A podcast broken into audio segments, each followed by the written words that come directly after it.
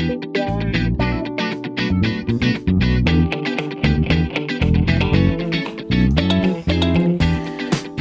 apa kabar? Selamat datang di podcast Jendela. Saya Fitri, senang akhirnya saya bisa berpodcast ria lagi. di edisi perdana Jendela ini saya mau ajak teman-teman semua menengok sedikit sebuah musim panas di New York.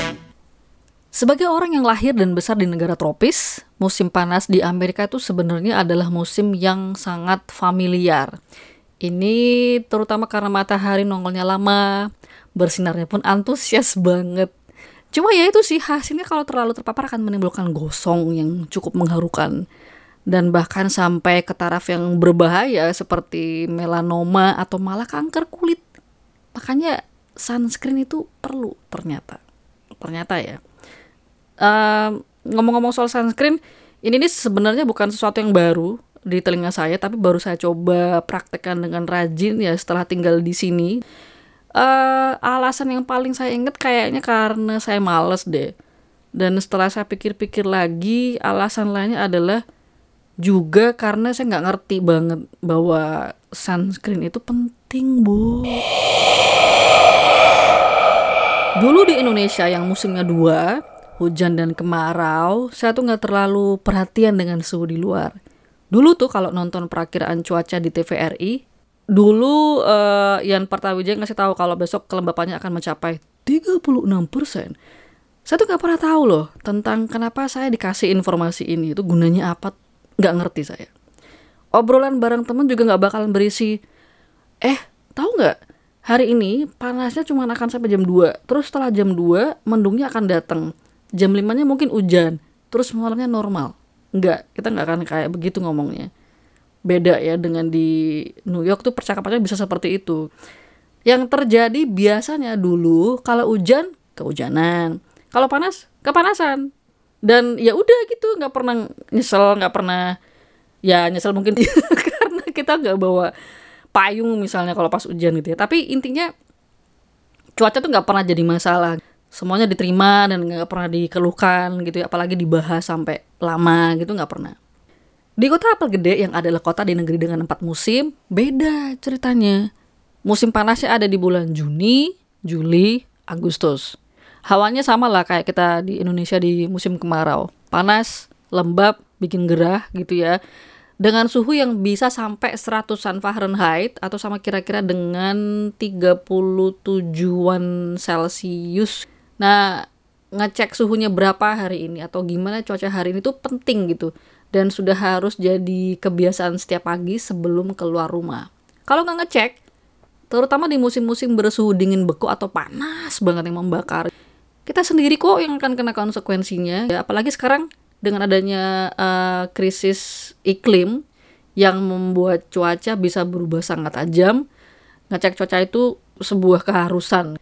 Karena pernah nih suatu waktu di sebuah musim semi um, yang biasanya udah mulai anget, saya pagi-pagi menengok keluar ke jendela ngelihat kalau matahari itu udah cerah gitu, udah terang, udah asik. Gak pakai acara ngecek-ngecek lagi, saya pede banget keluar dengan kemeja tipis dan jeans plus sneakers tanpa ngangkut jaket tebel. Baru keluar beberapa saat langsung deh berasa dingin banget. Masuk lagi lah saya ya ke dalam terus ganti semua baju dengan peralatan perang musim dingin. Nah tapi ini mending. Bisa juga tuh kadang-kadang paginya bagus terus sorenya tiba-tiba saljuan. Ya jadi bisa tuh. Saya udah dengan kemeja tipis pergi keluar lalu pulang ke rumah kedinginan masuk angin sakit gitu karena nggak bawa jaket. Nah makanya ngecek cuaca tiap hari itu adalah uh, bukan sebuah bentuk tindakan sia-sia penting malah justru ya. Musim panas di New York artinya merayakan hari yang terang benderangnya lama dibandingkan musim lainnya. Summer plans atau summer vacation jamak terdengar dan direncanakan jauh-jauh hari. Mereka yang bekerja itu minta jatah cutinya biasanya ya di bulan-bulan ini sih ya. Terutama kalau mereka punya anak. Ini karena anak-anak liburannya juga jatuh di musim panas atau yang disebut dengan summer break. Musim panas tuh intinya adalah musim yang rame sih sebenarnya. Rame banget itu dengan kegiatan seabrek. yang diselenggarakan mulai dari pemerintahan lokal sampai organisasi organisasi swasta misalnya. Orang bisa milih ke pantai, main bola voli, berenang, jalan-jalan ke taman dekat rumah atau ngabur ke area-area camping di luar New York. Kita bisa ke museum kalau emang demennya ke sana bisa nonton rame-rame film klasik atau konser atau teater Broadway di taman secara gratis. Kita beneran loh tinggal modal gelar tiker aja. Semuanya ada dan tersedia untuk setiap hobi, setiap kegiatan yang kita sukai ada. Nah dari semua hiruk pikuk ini, ada beberapa hal yang saya nikmatin sekali tentang musim panas. Salah satunya adalah saya ketemu dan menikmati tempat-tempat umum atau ruangan-ruangan untuk publik juga alam sekitar yang masih hijau dan asri bergumul dengan alam eh, memeluk pohon. Ini beneran kejadian ini. Nongkrong di toko buku yang dua blok setelahnya adalah taman terus baca buku di sana itu sangat sangat sangat menyenangkan dan santai banget. Ibaratnya pemerintah lokal tuh nyuruh kita semua untuk ayo sana keluar keluar rumah deh kumpul-kumpul lah kalian dan rayakan apa pun rayakan alam sepuasnya karena abis ini lu bakalan kedinginan, Bo. abis ini lu bakalan kerja dan tenggelam ke dalam kesibukan yang akan bikin kalian semua kangen sama yang namanya musim panas. So, while you get a chance, go. Musim panas dan kegiatan sabrek di New York ini mengingatkan saya juga akan saya versi muda belia banget di Jogja ketika masuk libur panjang sekolah yang selalu jatuh atau masuk musim kemarau. Meskipun nggak ada program-program pemerintahan lokal yang disebar dan dilakukan kayak di New York, tapi ada aja yang kita lakukan itu. Ada, selalu ada. Mulai misalnya janjian, eh, eh besok kita sepedaan yuk uh, ke sini itu boleh, ayo gitu kan. Jadi kita sepedaan bareng-bareng temen, kadang-kadang berombongan sampai 10-15 orang. Uh, asik banget saat itu. Terus berenang di kolam renang umum. Dulu ada tuh di Jogja namanya Kolombo, terus tutup ada satu lagi Umbang Tirto nggak tahu nasibnya gimana sekarang. Kita juga bisa nonton film di bioskop. Ada bioskop presiden saat itu sebelum ada bioskop Mataram. Terus kita nongkrong dan baca buku di entah di Gunung Agung atau di Gramedia. Terus mampir ke Jalan Solo juga bisa buat main bom bom kar di Gardena. Itu terus ngobrol cekikikan berjam-jam uh, bisa tuh kita cuman sekedar ngobrol doang di rumah temen atau di rumah saya gitu sampai harus diingetin untuk mandi karena tiba-tiba aja udah sore. Dan perasaan yang paling menyenangkan saat itu adalah kita itu nggak sadar bahwa kita tuh sedang bersenang-senang.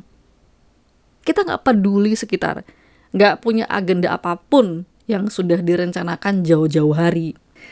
Ya, tentu saja setelah udah masuk usia rentan ubanan kayak gini, dengan tantangan dan medan kehidupan yang jauh beda lah ya, dengan ketika masih unyil, prioritas utama saya adalah gimana menikmati musim tanpa kehabisan energi.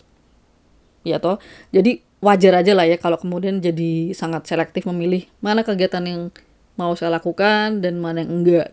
Kalau bakalan bikin saya sehat jiwa raga, mau dong, saya pasti mau.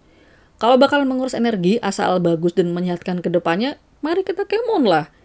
Tapi kalau bakalan bikin kepala saya pening, telinga berdengung-dengung, terus perut jadi kembung, aduh, dengan amat sangat cepat dan senang hati saya nggak bakalan mau deh, atau saya nggak bakalan mau ulangi lagi.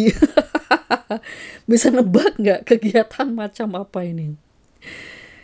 Nah, tahun ini dengan keinginan mengulang sensasi perasaan yang ada saat dulu liburan sekolah di masa kecil, musim panas saya nggak akan kasih agenda apa pun deh saya mau menikmati apa aja kegiatan yang saya putuskan lakukan saat itu.